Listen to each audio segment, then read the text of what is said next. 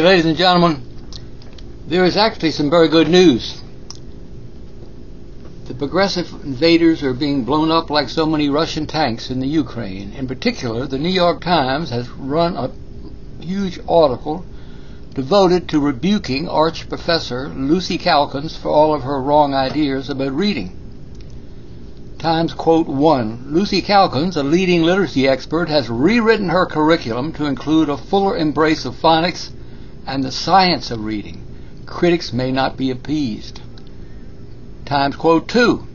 In a classic Calkins classroom, teachers read aloud from children's literature. Students then choose just right books which fit their interest and ability. The focus was more on stories, uh, theme, character, plot, etc., less on sounding out words. End quote. The trick here for the antiphonics people is to keep their bad medicine in play through sophistry and lies, through distraction and double talk. Did you notice that all of Calkins' cleverness ended up back in the same spot? The teacher is reading, not the kids. What the kids do is look at books, play with books, discuss the cover art. What they don't learn to do is sound out words and if they can't sound out words, they don't know how to read, and the whole thing is a joke. Quote 3 With brain science steadily adding to that evidence, there is a sense, at least for many in the education establishment, that the debate over early reading instruction may be ebbing because phonics is ascendant. New York Times quote number 4 so after decades of resistance, Professor Calkins has made a major retreat. A rewrite of her reading curriculum from kindergarten to second grade includes, for the first time, daily structured phonics lessons to be used for the whole class. Now, the professor said in an interview at her office, perched above Columbia's campus, quote, All of us are imperfect the last two or three years, what I've learned from the science of reading work has been transformational. End of that quote. Well, well, said the church lady, aren't we special? Maybe she should have done some homework before embracing all of her bad ideas. Maybe she should have looked back to Rudolf Flesch and his bestseller in 1955 when she was still a child to help her explain why you have to have phonics if Johnny is to read. Or maybe Calkins could have asked the question, why do so many people embrace homeschooling? I say that's because these people figured out that if they want children to read, they had to run away from the public schools because the public schools were a weird cesspool of bad science. If some cockamamie theory would guarantee illiteracy, our public schools loved it. They loved look-say, they loved the memory method. They loved whole word. They loved whole language. They loved balanced literacy. They loved high frequency words. They loved any gimmick that allowed them to keep right on doing all the bad things they were already doing. Times quote 5. Margaret Goldberg, a Bay Area literacy coach and leader in the science of reading movement, said Professor Calkins' changes cannot repair the harm done to generations of students. Even before the pandemic widened educational inequality, only one third of American fourth and eighth graders were reading on grade level. Black, Hispanic, and low income children have struggled most. End of quote. Oh, yes. As Calkins tries to hang on to her battered empire, her very lucrative empire, can we have a small prayer for the 50 million functional illiterates created by non phonics? is being battered by, by what is known as the science of reading movement. Now, these are the pesky, annoying people who insist on figuring out how things actually work, as opposed to what we might call ed school follies. For example, here's an explanation the New York Times calls the myth of the natural reader. Here's Times quote 6. Some children seem to turn magically into readers without deliberate phonics coaching.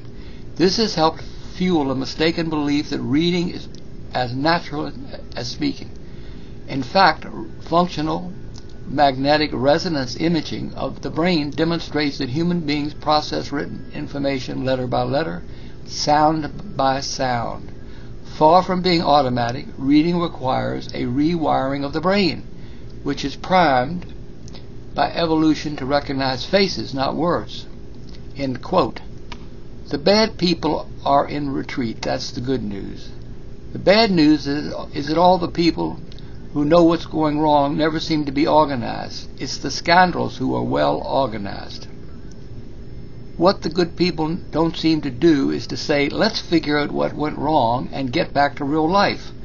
The science of reading was always pointing in the same direction every day for the last hundred years. Phonics, the sounds of the letters and syllables, the sounds of the words, all of that is what matters. Now here's the kind of news that parents must embrace. Learning to read is a lot like learning to play a song on the piano. You learn the rules, you learn how to do it right, you practice, just like you learn to do everything in life. If you insist on ignoring the alphabet and the sounds, everything will be a nightmare and a whole millions of lives will be swallowed up in this nightmare. Now my hope is that all smart organizations, probably these are conservative or middle of the road organizations, will realize that we are in a pivotal moment with just a small push, the big bully can, will fall down on his rear. That's the way judo and karate work. You use the overbalance toward the wrong that is so stained the last 55 years or 85 years in reading. Perhaps I'm too optimistic, but I would like the battle cry every day to be let's roll back the barbarians, let's restore literacy for all, period. The New York Times has said this is the way things are trending. Embrace that, please. Thank you.